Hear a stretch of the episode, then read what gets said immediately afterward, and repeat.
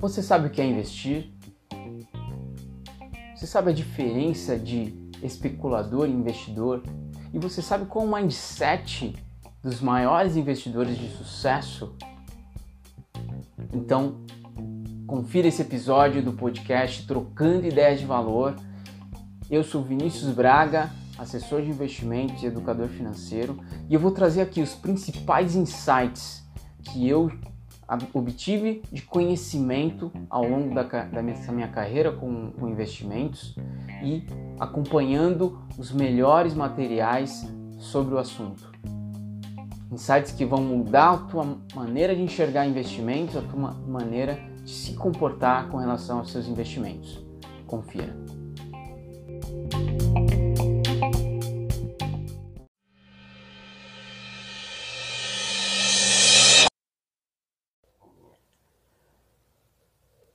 Hoje eu quero trocar ideia com você sobre investimentos. Vou trazer aqui as principais questões, as principais dúvidas e frases que eu ouço sobre investimentos e tentar responder e, e desmistificar aí, na medida do possível, todas as questões.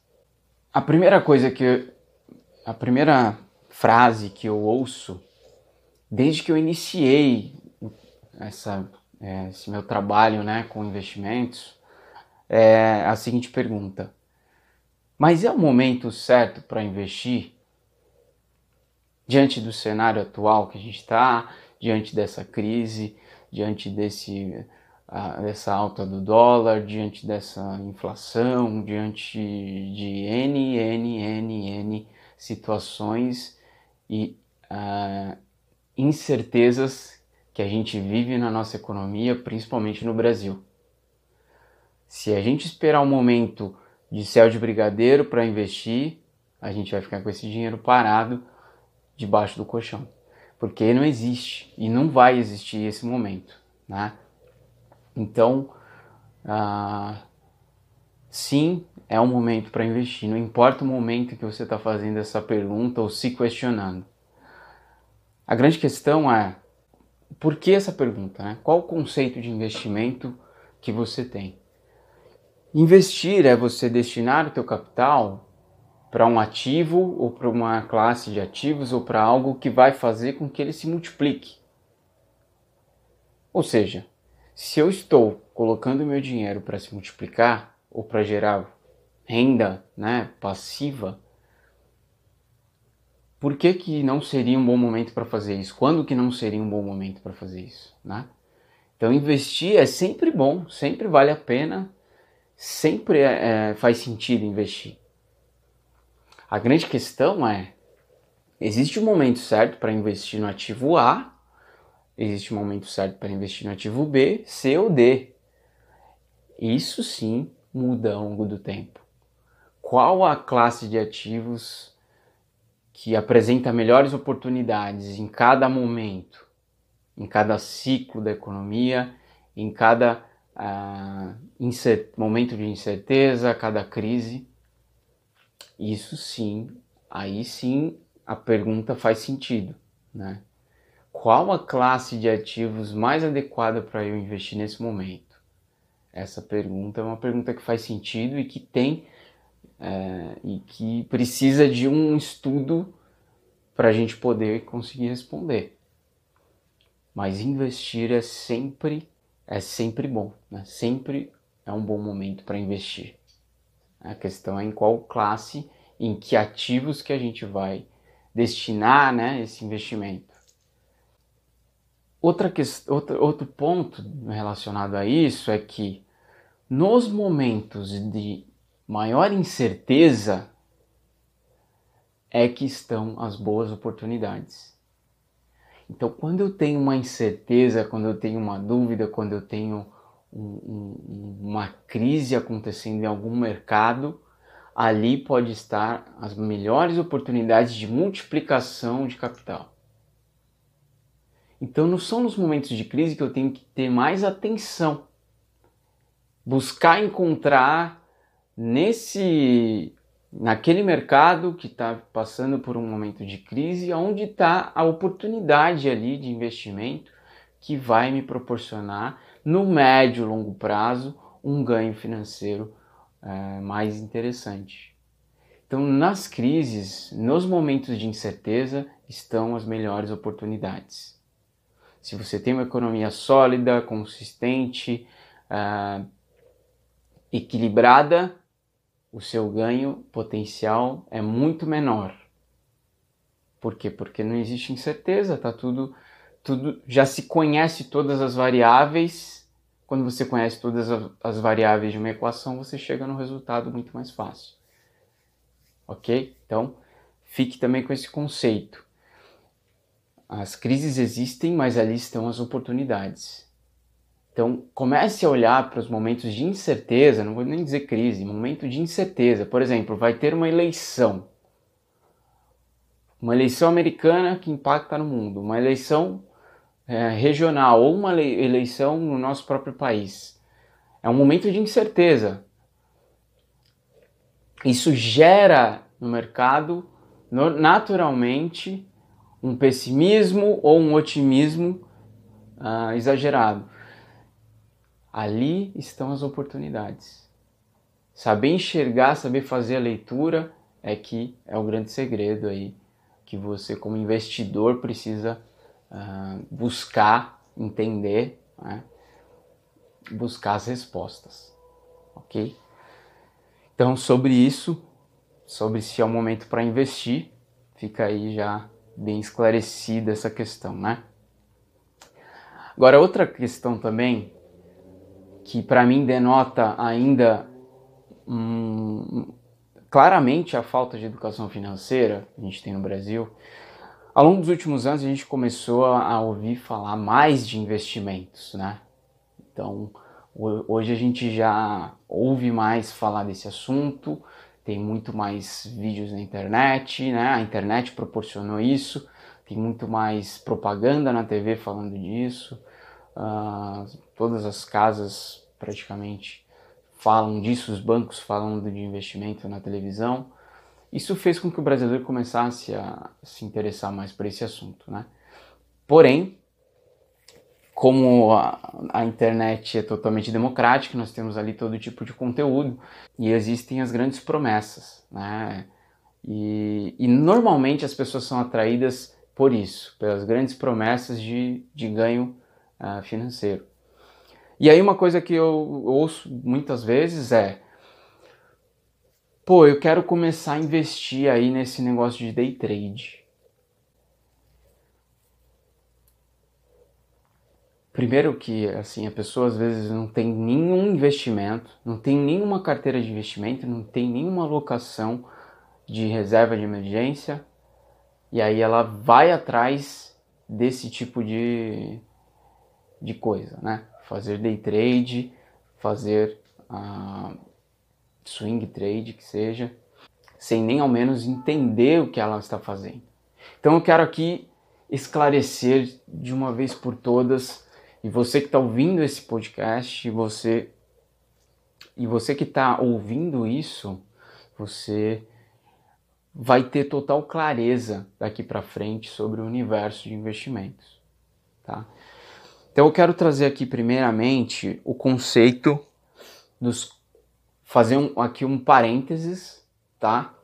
A gente já volta no assunto do day trade, fica comigo aqui. Eu vou fazer um parênteses agora para falar dos quatro quadrantes financeiros é, indicados pelo Robert Kiyosaki no livro Pai Rico, Pai Pobre, um dos melhores livros de educação financeira que, que eu li e um best-seller aí no mundo, né? Uh, ele distribui ali as pessoas com relação à sua renda em quatro quadrantes, quatro quadrantes financeiros. Então nós temos o, o primeiro quadrante, o empregado, que é o empregado. A renda do empregado, ela vem do seu emprego, ou seja, ele tem um salário pré-determinado e ele vende as suas horas de trabalho. Então ele trabalha oito horas por dia, quarenta horas por semana, quarenta, uh, quarenta e quatro horas por semana, tantas horas no mês, e aí ele tem um salário definido que ele vai ganhar no final do mês. Essa é a renda do empregado, ela vem das horas que ele uh, vende como trabalho. Características desse do, do empregado: ele tem uma renda, ele tem a segurança da renda garantida no final do mês e ele vende a sua hora, ou seja, ele está limitado pela quantidade de horas que ele consegue trabalhar no dia, certo? Para ele ganhar mais, ele teria que trabalhar mais horas, porque a hora dele tem um valor. Ou então ele negociar um aumento no valor da sua hora de trabalho.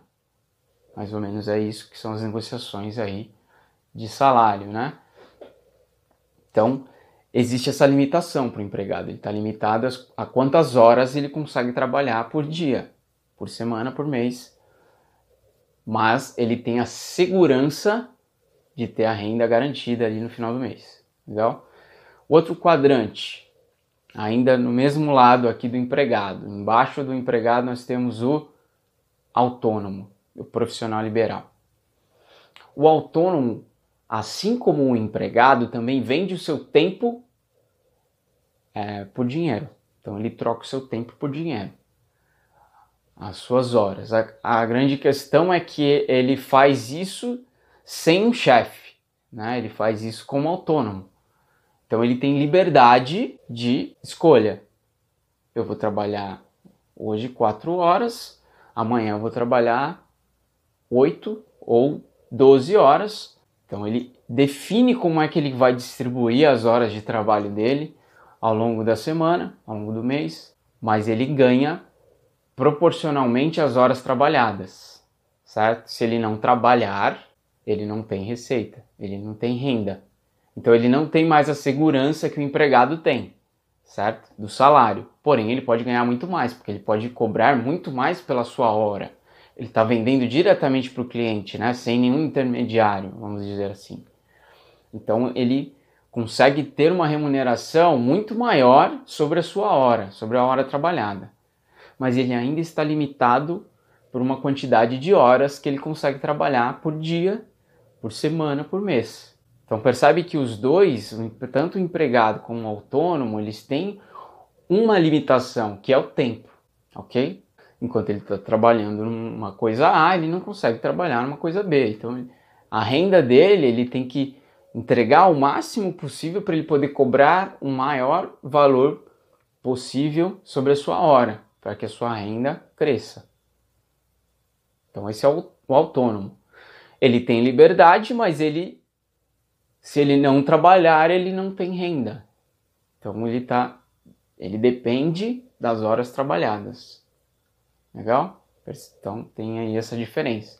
Esses dois aqui estão do mesmo lado nos quadrantes, e que o Robert Kiyosaki chama esses dois perfis daquelas pessoas que estão na corrida dos ratos. Imagine um rato correndo ali numa roda. É, ele corre, corre, corre, não sai do lugar, né? E se ele para, ele até é ali atropelado por aquela roda. Ou seja, a corrida dos ratos. Por quê? Porque eles estão correndo atrás do dinheiro, vendendo o seu tempo. Existe um limite de tempo que você consegue trabalhar, então você não consegue sair do lugar. Esse é o conceito. E você não pode parar de correr. Então, esses dois perfis estão na corrida dos ratos, segundo Robert Kiyosaki, ok? Do outro lado, nós temos mais dois quadrantes. O primeiro quadrante que eu vou falar aqui, então, na verdade, o terceiro quadrante, na verdade, o terceiro quadrante é o quadrante do, do empresário, do dono de um negócio. O dono de um negócio, ele tem, ele já não vende a hora dele por, por, por dinheiro. Um salário. Ele cria um sistema de geração, de produção de produtos e serviços, e esse sistema vai gerar para ele uma receita. E nesse sistema ele pode alavancar esse sistema, ele pode fazer, se multiplicar esse sistema, certo? Seja um sistema com profissionais, por exemplo, empregados, então ele consegue ter várias... Se ele, se ele quiser expandir o seu negócio, oferecer mais produtos e serviços, vender mais, ele pode colocar mais empregados para fazer aquele negócio. Então ele já não está limitado mais ao tempo, porque ele consegue multiplicar o seu tempo colocando mais pessoas ou colocando tecnologia, tecnologia de produção, tecnologia de, de vendas, enfim, N possibilidades em que ele consegue potencializar o seu ganho. Então o empresário ele já tem a liberdade de tempo e não está preso, o seu ganho financeiro não está limitado pelo tempo. Percebe a diferença? Então, se ele está dentro da, do seu negócio ali por quatro, seis, dez ou doze horas, isso ele vai ter um, um, um impacto, uma produção ali, né? Ele vai gerar um resultado, mas de forma indireta. Se ele não estiver presente no negócio, em um determinado momento, o negócio continua gerando renda para ele. Então ele saiu da corrida dos ratos, ele não está mais limitado pelo tempo, ele não está mais correndo atrás do dinheiro. Pegadinha, uma pegadinha que tem aqui, muitas pessoas confundem o empresário com o autônomo. Muitos autônomos acham que são empresários, que tem um, um, um negócio ah, que trabalha por ele, e na verdade não. Porque se ele não estiver presente naquele negócio, o negócio não funciona e não gera renda. Então, por exemplo, se você tem um, um, um pequeno comércio e você abre aquele comércio de manhã e você que fecha aquele comércio no final do dia, você que faz o financeiro daquele comércio, ou seja, você está limitando o seu negócio ao seu tempo, às horas que você consegue dedicar aquele negócio, ou seja, você ainda está limitado, por mais que você tenha funcionários, por mais que você tenha já um sistema ali, você está limitado pelo tempo, porque o negócio depende de você. Então olha a diferença, né?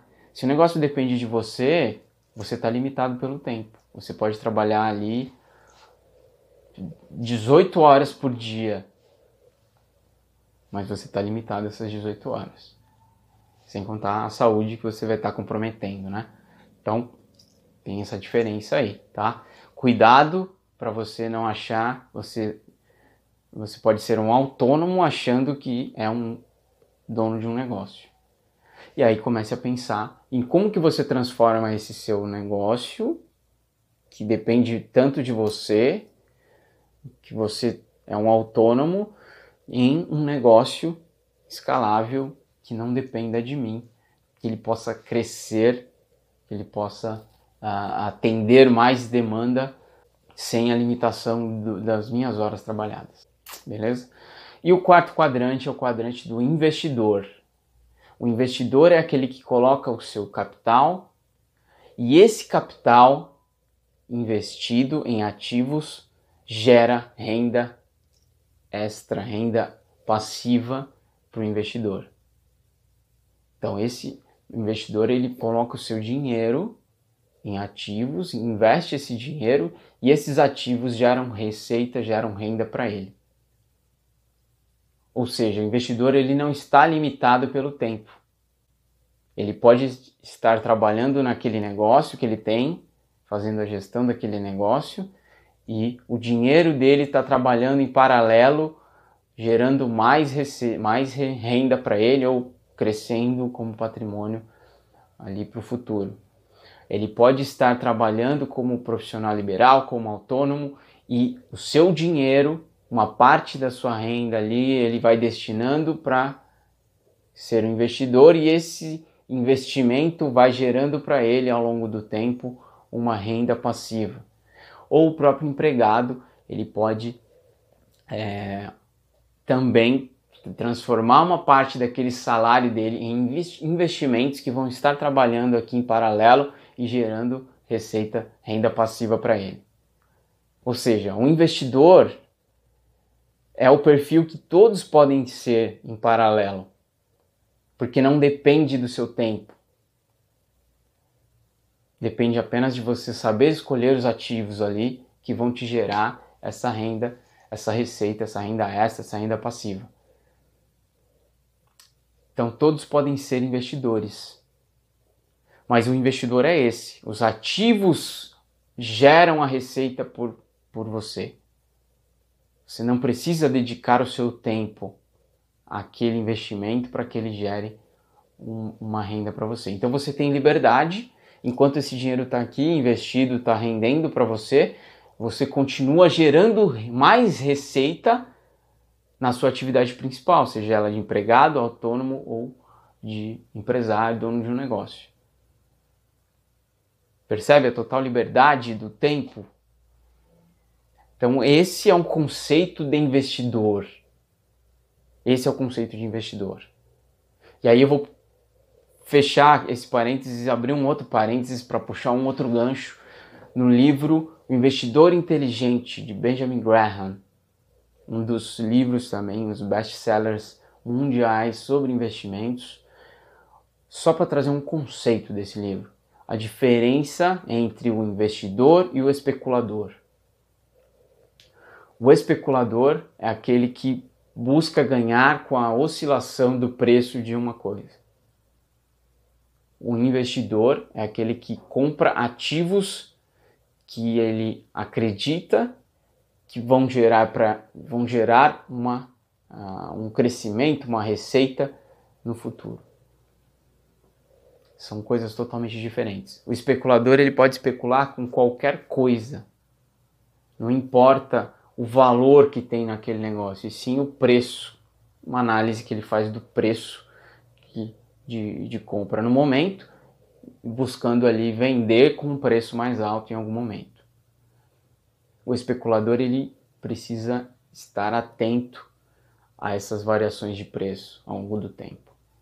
O investidor escolhe um negócio que ele está é, comprando, por exemplo, falando de ações, né? O, o investidor escolhe que negócio que ele quer ser sócio. Pô, quero ser sócio dessa desse negócio aqui de entretenimento que recebe milhões de visitantes ao longo do, do, do, do ano nos seus parques, que tem filmes que batem recordes de bilheteria todos os anos. Eu quero ser sócio desse negócio, porque esse é um negócio perene, né? Tá há décadas aí e, e só cresce.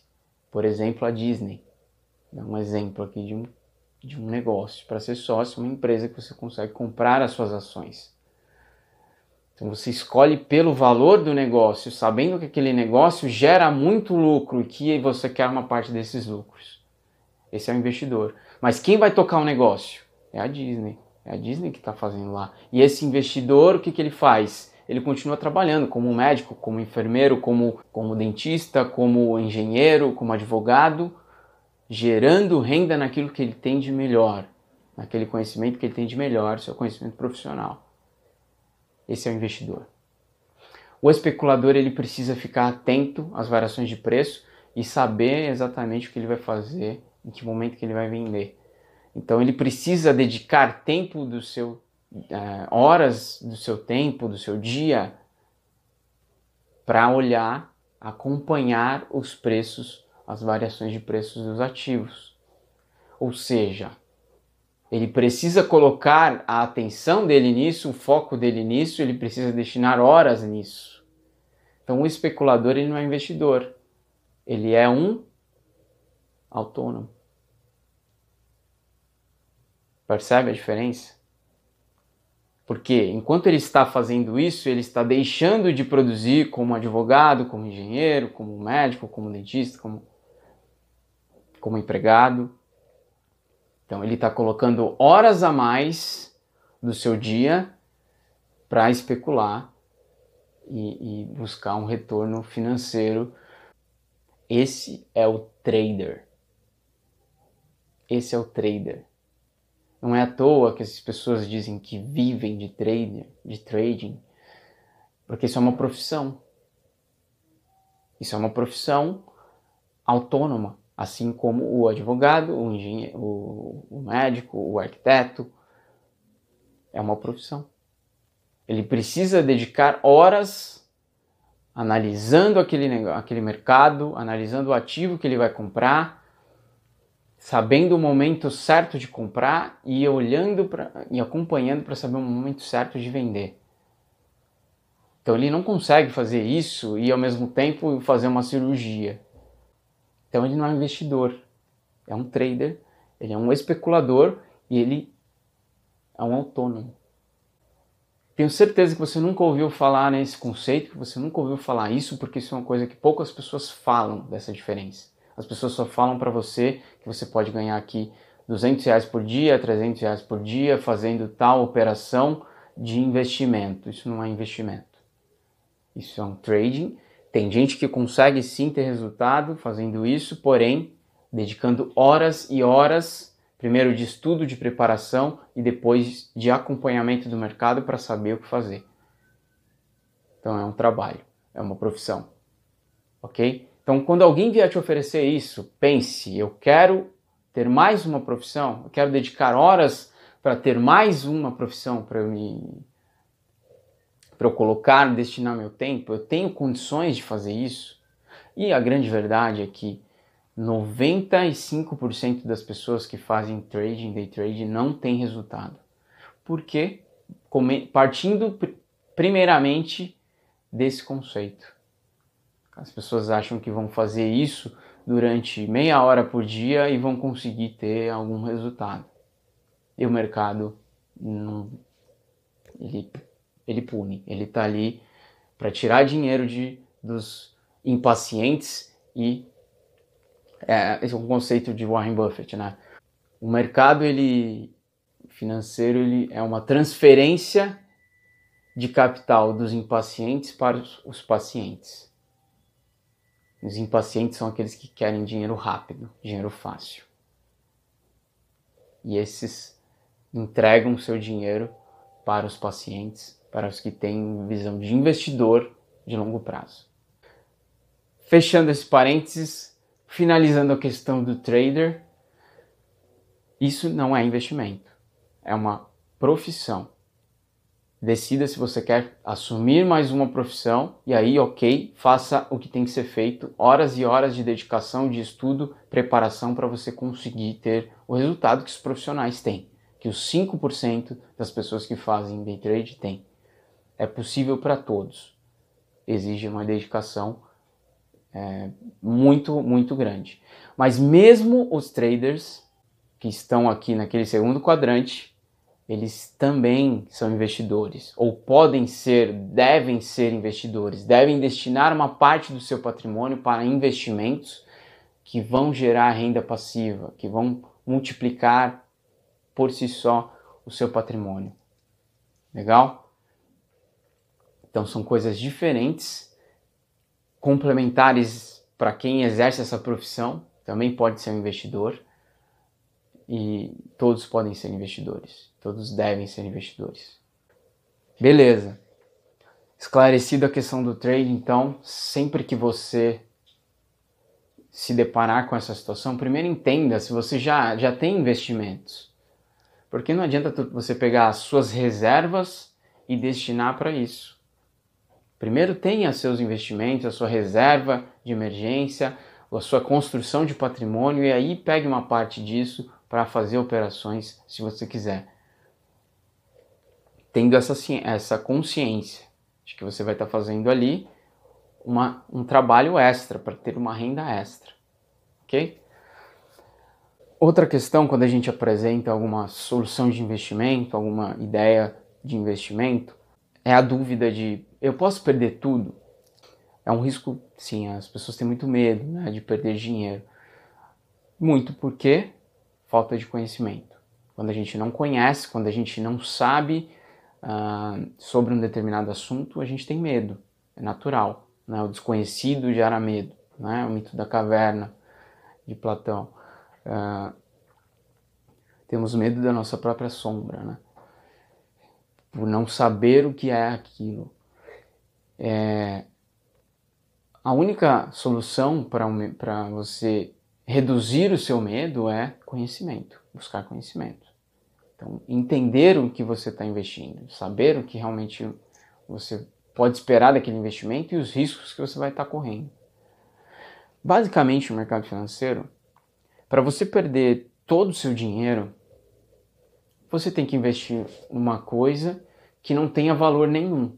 Então você vai comprar algo que vai, ah, que vai em algum momento valer zero.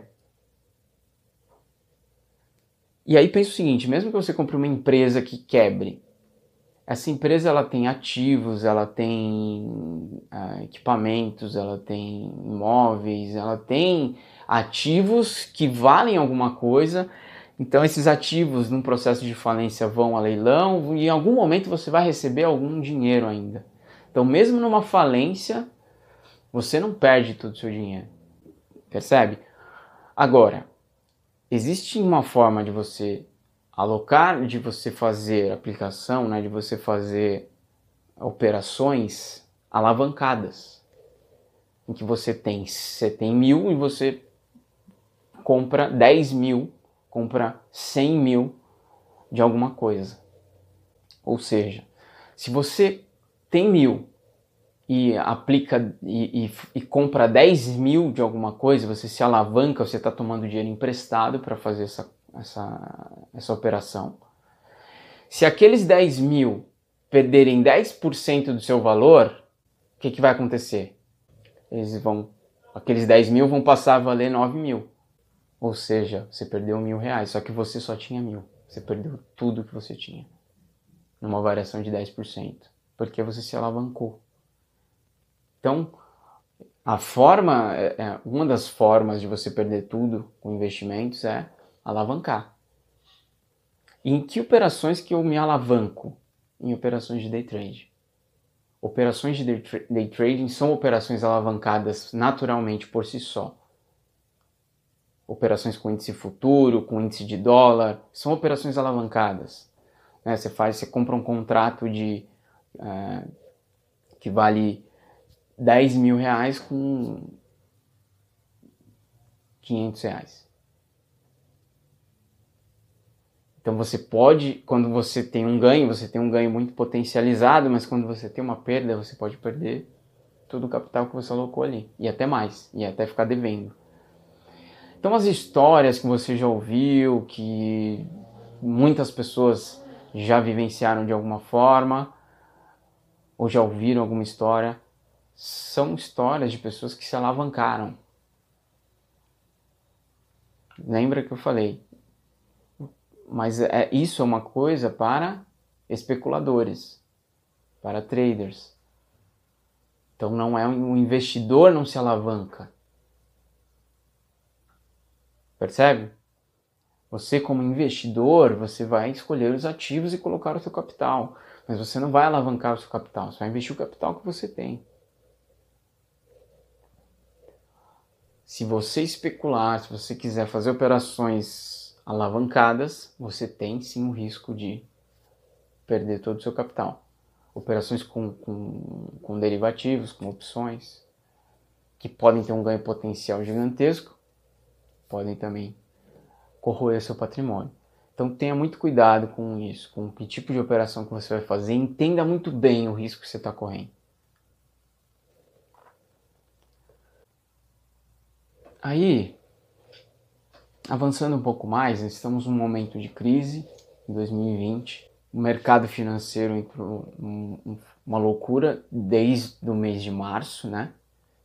Fevereiro, ali, final de fevereiro, até agora, em, em maio, nós estamos em uma grande queda da bolsa no Brasil, das bolsas no mundo, uma grande incerteza, muitas, é, muitas ações perderam muito valor, muitos fundos que investem em ações, de alguma forma, seja diretamente, né, um fundo de ações, ou seja um fundo multimercado que tem uma posição grande em ações, sofreu bastante, caíram, é, estão negativos, mesmo que viessem de uma trajetória positiva, né, foram para o negativo.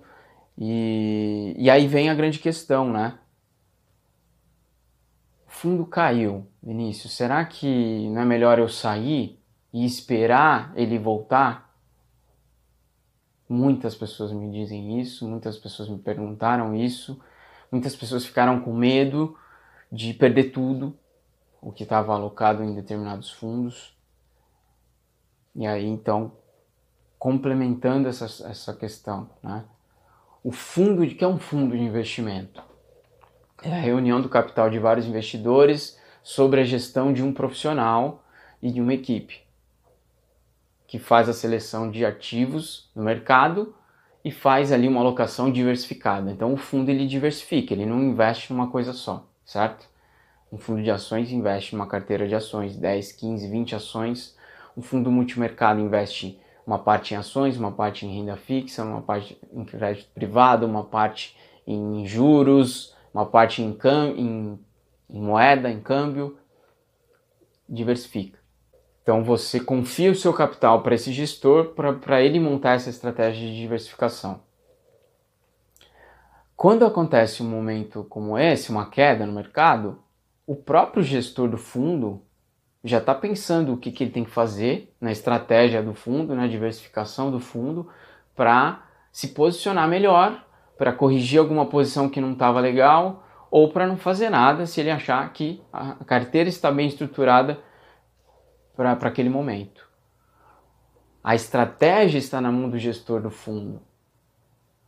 E se eu confio no gestor quando o momento é, é muito bom, por que que quando a, a situação não está tão boa, eu não consigo confiar que ele vai ter condições de uh, retomar a trajetória positiva daquele fundo? Percebe a diferença, é, é, o conceito? Se eu escolhi aquele fundo porque eu confio na estratégia, na gestão daquele, daqui, daquela gestora, daquele gestor específico, nesses momentos de incerteza em que eu, pessoa física comum, né, você, pessoa física comum, não tem as informações de como se posicionar, é o momento mais adequado para você confiar no profissional. O gestor do fundo que está ali, que vai readequar as posições do fundo para é, retomar o resultado do fundo.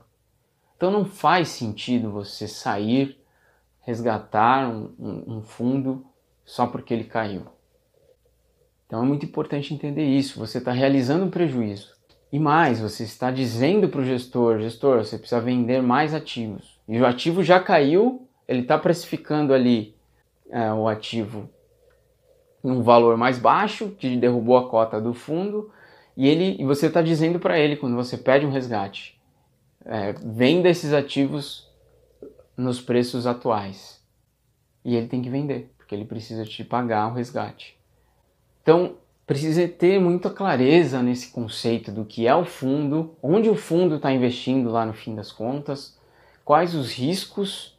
O fundo está diversificado, eu não vou, meu dinheiro não vai a zero, a não ser que seja um fundo alavancado. Pode acontecer, tem fundos, fundos podem se alavancar também.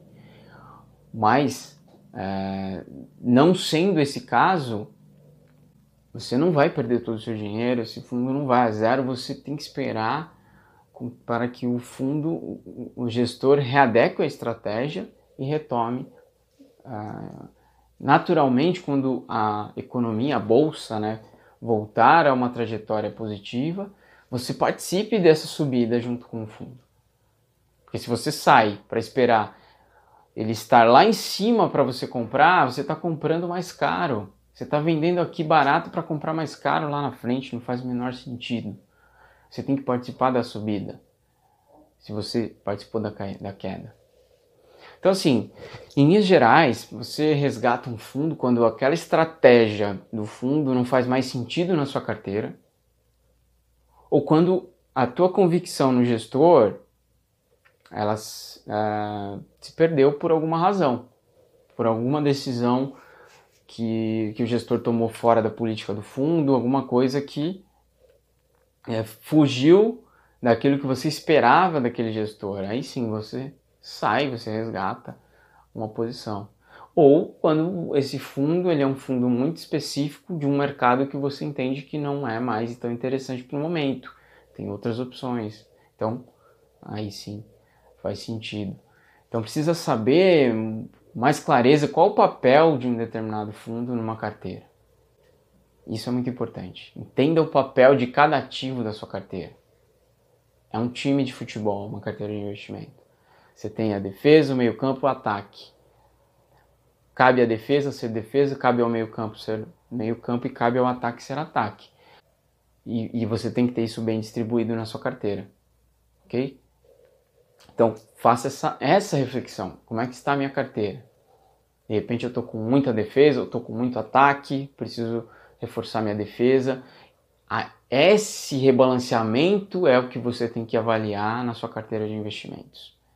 E não por fato, pelo fato de uma posição ter caído, você tem que vender, e, e uma posição que subiu muito, você tem que comprar porque está subindo. Porque senão você vai ficar sempre no resultado mediano, os investidores que vendem na baixa e compram na alta, vendem na baixa e compram na alta. E aí você vai estar seguindo exatamente o que Warren Buffett diz, que o mercado é um local para transferência de riqueza dos impacientes para os pacientes. Você vai estar entregando o seu patrimônio para os pacientes. Outro ponto com relação a isso, eu gosto de fazer uma analogia que é muito interessante para entender o mindset do investidor nos momentos de queda e nos momentos de alta. Vamos supor que você tem um apartamento onde você mora e ele vale quinhentos mil reais, ok? E aí vem uma crise, vem uma crise, uma crise geral, e aí as pessoas começam a vender apartamentos no seu prédio, iguais ao seu, por quatrocentos, por trezentos, por duzentos e cinquenta. E aí vem então uma pessoa e oferece duzentos e cinquenta mil para comprar o seu apartamento, que você nem imaginava vender. Você, né, você estava nesse apartamento por longo prazo. E aí você vende. Justamente, exatamente porque alguém vem, você viu todo mundo vendendo por duzentos, por trezentos e cinquenta, por trezentos, por duzentos e cinquenta, e aí você então acha que tem que vender o seu por duzentos e cinquenta. Faz sentido isso? Não faz o menor sentido, certo? Se você comprou aquele negócio, você sabe que vale quinhentos, você não vai aceitar duzentos e cinquenta, e é o que normalmente você deve estar pensando aí. Por que que eu aceitaria? Eu vou ficar com o apartamento, mais adiante, se houver uma, uma oportunidade, eu vendo ele por um valor maior do que o que eu paguei, que o que ele vale hoje. Se não, eu fico com ele. Esse é o mindset de quem tem imóvel, né? Só que, e o engraçado é que você não sabe qual é o valor do teu imóvel diariamente. Você não sabe quanto está valendo o teu imóvel hoje, quanto estava valendo ontem, amanhã. Não existe uma precificação diária, certo? Em algum momento você sabe que ele valia, valia quinhentos mil e você tem aquele número na tua cabeça. Só que à medida que os negócios vão acontecendo, o mercado vai precificando aquele imóvel por um determinado valor. Só que você não sabe. Trazendo isso para o universo de bolsa de valores, na bolsa, os ativos são negociados a todo momento. A todo minuto tem uma negociação de ações. Principalmente as ações mais líquidas. Ou seja, o valor daquele ativo varia a cada minuto. E você consegue ver essa variação através do home broker ali da corretora. Agora, por que que as pessoas vendem quando está baixo, quando o valor cai na bolsa e não vendem no imóvel? Quando o teu vizinho vendeu por duzentos e cinquenta, você teve a sensação de perder dinheiro? De perder, perdi duzentos e cinquenta mil. Você não teve essa sensação. Você achou que ele fez um mau negócio, muito provavelmente. Você não tem a sensação de que você perdeu esse dinheiro, porque você não vendeu, certo? No mercado de bolsa, as pessoas têm a sensação de perder. Eu comprei uma ação por dez, eu acho que ela vale quinze, e aí o mercado está precificando ela a sete. Eu tenho a sensação, as pessoas têm a sensação de que perderam três, trinta por cento do seu patrimônio. Só que você não perdeu porque você não vendeu aquela ação ainda. Você tem aquela ação que para você vale quinze. Percebe o mindset? É muito sutil. Então o que eu estou trazendo aqui são informações de muito valor. Informações que, que eu fui aprendendo ao longo do tempo. A ter esse mindset. A enxergar o valor e não o preço das coisas. O preço é o que está na tela. O preço é o que está na placa de, de vende-se. Qual é o valor daquilo? Enxergue o valor, porque o verdadeiro investidor é aquele que sabe o valor de algo que ele está comprando. Porque senão você tem essa sensação, a cotação caiu para sete, eu perdi trinta por cento, e aí eu vou lá e vendo, para não perder mais. Olha só, você não perdeu nada, você perdeu no momento que você vendeu, a não ser que você não tivesse a convicção de que aquilo valia quinze. E esse é um outro problema. As pessoas compram sem saber por que estão comprando. E aí não sabe a hora de vender. Quando cai, para não cair mais, ela vende. E quando sobe um pouco, com medo de cair, de perder o que já ganhou, elas também vendem. Esse é o comportamento do investidor médio. Então, se você quer ser um, um, um investidor acima da média, tenha esse mindset. Não venda porque todo mundo está vendendo, porque é isso que acontece, é efeito manada. A bolsa começa a cair, mais pessoas vão vendendo, o preço vai caindo mais, até que você vende e realiza um prejuízo de quarenta por cento, de cinquenta por cento. E aí você está transferindo riqueza dos impacientes para os pacientes. Aquele, aquele, aquele paciente que, tá, que sabe o valor daquele negócio está comprando uma coisa que ele acha que vale quinze, está comprando por sete. E você, que não tinha convicção do valor daquele negócio, comprou por dez, vende por sete. Então mude o mindset, tenha um mindset de investidor. E aí sim você vai começar a ver resultado. Use o exemplo do apartamento.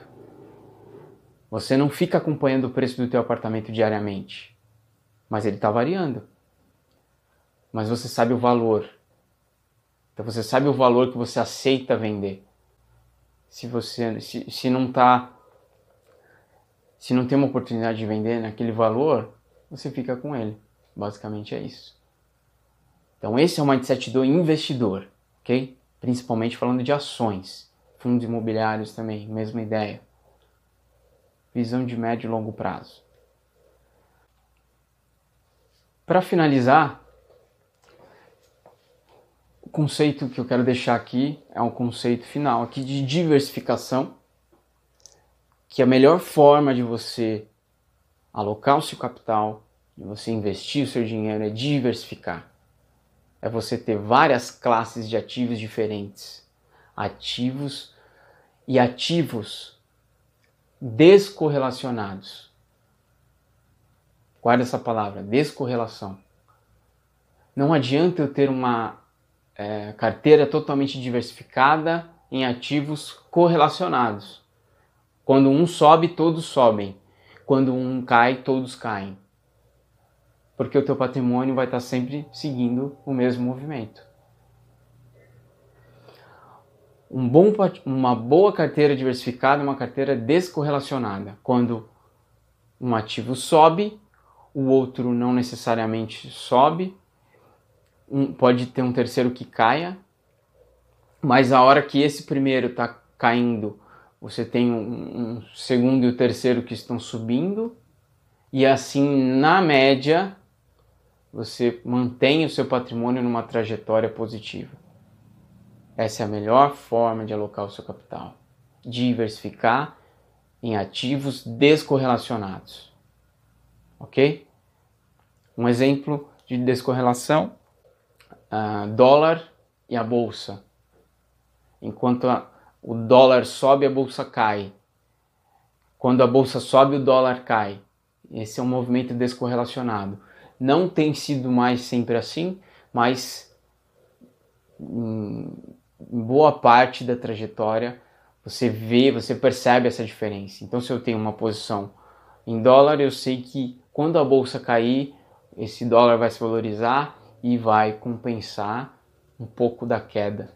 E assim sucessivamente, tem N formas de você diversificar descorrelacionando os ativos. Inclusive, colocando ativos que são totalmente descorrelacionados de, de bolsa, de economia. Ativos que vão se valorizar por outros fatores. E aí você tem uma estratégia inteligente de investimento que te protege dos cenários adversos, como a gente está vivendo, que te protege de uma crise pesada e potencializa o seu crescimento de patrimônio ao longo do tempo. Então, recado final é esse: busque descorrelacionar ativos que não dependem entre si, que não tem o mesmo movimento. E aí você vai ter uma carteira, em algum momento você vai ter ali oitenta por cento dos ativos positivos e vinte por cento negativos. Mas você mantém aqueles ativos ali porque você sabe que eles estão ali por uma razão. Você tem a defesa, o meio campo e o ataque. Então o, a defesa não vai estar fazendo gol o tempo todo, mas ela vai segurar quando você tomar um contra-ataque. Ela vai te proteger. Estratégia. Tenha estratégia para os seus investimentos. Legal? Bom, esses foram os principais conceitos aí que eu queria trazer para esse episódio. Espero que tenha agregado valor para você. Se você gostou desse podcast, compartilha com, com alguém. Compartilha esse, esse conhecimento com, com outras pessoas, com seus amigos. Apresente para eles esses conceitos e certamente a gente vai contribuir para crescer aí, para melhorar a educação financeira do nosso país.